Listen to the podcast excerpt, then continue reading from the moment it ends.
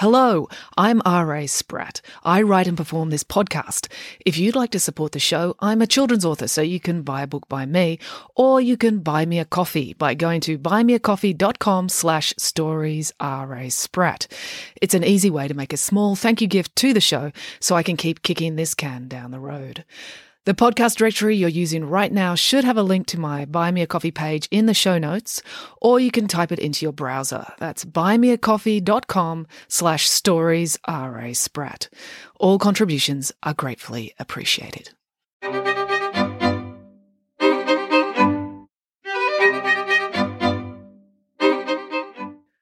Hello and welcome to Bedtime Stories with me, R.A. Spratt. Today's story is Wilhelmina Tell, as told by Nanny Piggins. Here we go. Nanny Piggins, Derek, Samantha, Michael, and Boris were handcuffed to the counter at the school canteen. It had all started when Nanny Piggins had read the school's newsletter, something she usually avoided doing because it was the most boring document ever printed, and she didn't believe that trees should be cut down to serve such a purpose.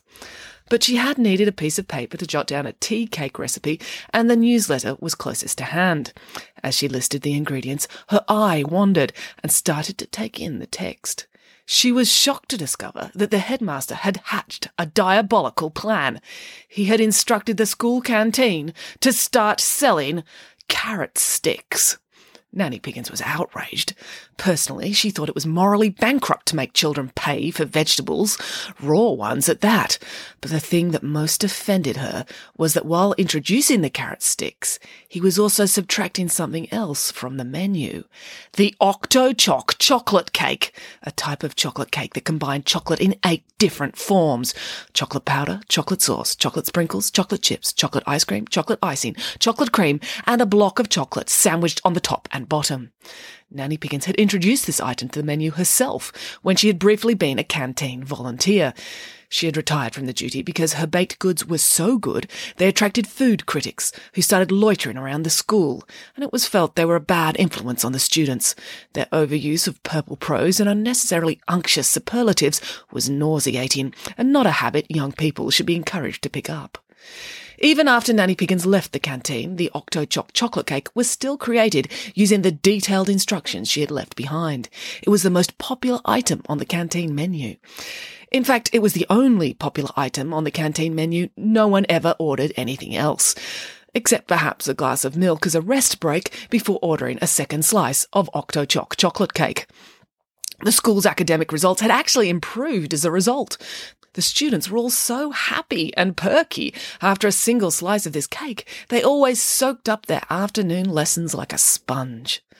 But Headmaster Pimplestock had been to a conference for headmasters where they'd all been indoctrinated with information about nutritious food. Ironically, while being served rubbery chicken and ice cream every night for dinner.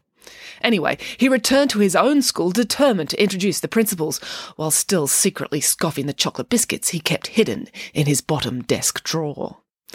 Naturally, when Nanny Piggins learned about this, she was outraged. She immediately stopped what she was doing, which was trapeze on the washing line, not an easy thing to stop in the middle, and marched down to the school to chain herself to the canteen in protest. This all went splendidly. They happened to have a marvellous chain in Boris's shed. He always kept the chain used to kidnap him from the Arctic tundra when he was a bear cub, the same way that human children keep security blankets. It was his binky. So anyway, using this chain, along with the padlocks Mr. Green put on all the cupboards he wanted to keep Nanny Piggins out of, not realizing she could pick a padlock in 30 seconds flat, they took all that down to the school and locked themselves to the counter. They had been chained there for just a few minutes when it began to dawn on Nanny Piggins that something was not quite right. Where is everyone? asked Nanny Piggins.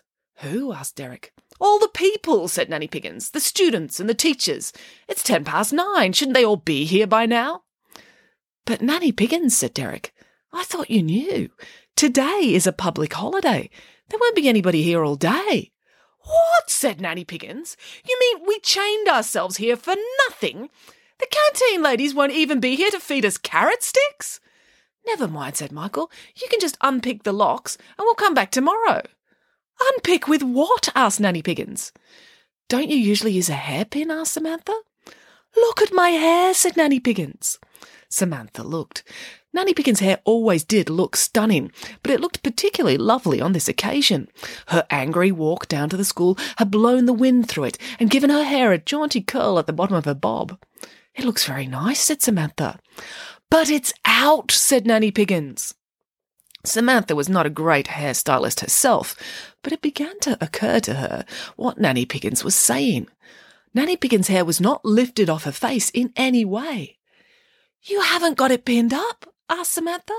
My coiffure is entirely au naturel, said Nanny Piggins. Huh? said Michael.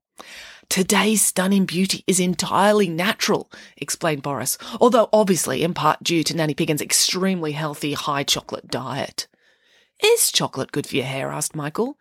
Chocolate is good for everything, declared Nanny Piggins, if for no other reason than because it makes you not care about anything else. Is there nothing you can do to get us out? asked Samantha.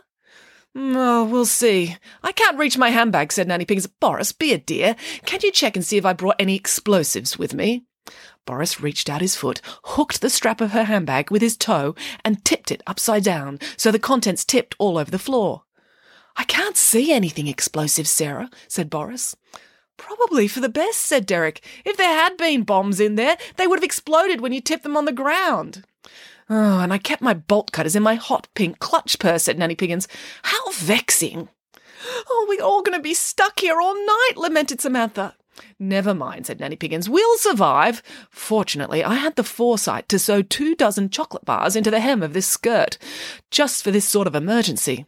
Let's eat them to cheer ourselves up. Shouldn't we ration them out over the next 24 hours? asked Derek. Gosh, no, said Nanny Piggins. That would be sensible. No self respecting circus folk ever responds to an emergency by doing something sensible. It's true, agreed Boris. I knew a sword juggling aardvark who waited 30 minutes after eating before she went swimming. She was asked to leave her circus immediately for showing good sense and propriety not befitting a circus performer. So Nanny Piggins unpicked the hem of her skirt with her teeth, and they all started munching. Why don't you tell us a story, Nanny Piggins, while we eat? suggested Derek. All right, said Nanny Piggins. This dreadful business with the carrot sticks actually reminds me of one of my distant relatives from long ago. Really, said Michael. Which one? She was a legendary Swiss archer who lived 600 years ago, said Nanny Piggins, and her name was Wilhelmina Tell Piggins. You don't mean William Tell, asked Derek, the famous Swiss freedom fighter and brilliant crossbow shooter. Yes, that's her, said Nanny Piggins. People mistook her for a man because she always wore a fake mustache to hide her identity. The Swiss are a wonderful people, great yodelers and great chocolate makers. But back in the 16th century, they were not as advanced on the issues of pigs' rights as they should have been. Anyway, one day she was walking through the forest with her son Walter. Was he a pig? asked Michael. Why do you ask? asked Nanny Piggins. Well, it can be hard to work out sometimes in your stories which characters are pigs and which aren't, said Michael. Then when I realise I've got it wrong and imagine the characters looking very different to how they actually do look, it's really hard to reimagine them. Well, actually, Walter was a goat, said Nanny Piggins. How does a pig have a goat for a son? asked Derek. Adoption, of course, said Nanny Piggins. Anyway, they were walking through the forest, I don't know, whistling a jaunty tune or whatever it is people do when they're walking through forests, probably lamenting the fact that solid chocolate wasn't going to be invented for another 350 years, when they came to a village, and in the village there were some very bad people. Carrot farmers? asked Boris. Worse, said Nanny Piggins. Representatives of the Austro Hungarian Empire. Who are they? asked Samantha. I'm not entirely sure, admitted Nanny Piggins. But if they were hungry, perhaps they were representatives of an empire of very hungry people who went around Europe demanding food. How rude, said Michael. Exactly, said Nanny Piggins. Anyway, this naughty Austro Hungarian official had put up a flag and was making all the villagers kneel down in front of it, which they did, despite the fact that the grass was wet because it had been raining. But they played along because they were concerned that any people so hungry that they put the word hungry in the name of their country were probably in a very bad mood. Now, as this was going on, Wilhelmina and her son walked past. The mean Austro Hungarian demanded that she bow down before the flag. What did she do? asked Michael. She was a Piggins, said Nanny Piggins. What do you think she did? ate some cake, guessed Michael. Good guess, said Nanny Piggins, but she just had a lovely slice of lemon sponge, so she was okay for now. No, she simply said, no thank you, and kept walking. The Austro Hungarian was outraged. No one had ever said no to him before, which was probably why he had so many behavioural issues. His mother really should have been firmer with him when he was younger. He ordered his guards to seize Wilhelmina and condemned her to death. For not bowing? asked Samantha. That's very extreme.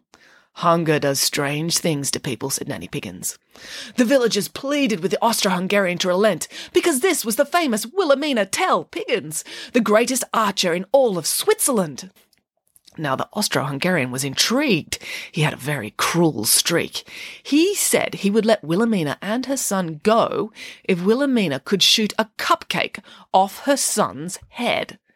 That's awful, said Samantha. And weird, said Derek. Wilhelmina was disgusted, but she had no choice. If she didn't, it meant certain death for them both. She had to try. The soldiers stood her son up against a tree and balanced a chocolate cupcake on his head. He must have been quaking with fear, said Samantha. Actually, no, said Nanny Piggins. Walter was so confident of his mother's abilities, he was calm as could be. So she shot the cake right off his head, and they both were saved? asked Michael. Sadly, no, said Nanny Piggins. No, exclaimed the children. She shot him in the head, wailed Boris. Of course not, said Nanny Piggins. If I had a distant relative who shot a boy in the head, I wouldn't tell that as a bedtime story, would I? So what happened? asked Derek. Well, the problem was that Wilhelmina was a Piggins, said Nanny Piggins. She looked at the children, and this explained everything, but the children were still baffled. She really, really, really loved cake, said Nanny Piggins. She couldn't bring herself to shoot the arrow and desecrate the beautiful dessert. Even though her life and her son's life was at stake, asked Derek.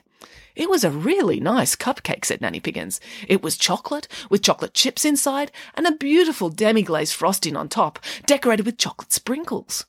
Yum, said Michael. Exactly, said Nanny Piggins, as she stared down the barrel of her crossbow, aiming at this divine, cakey treat.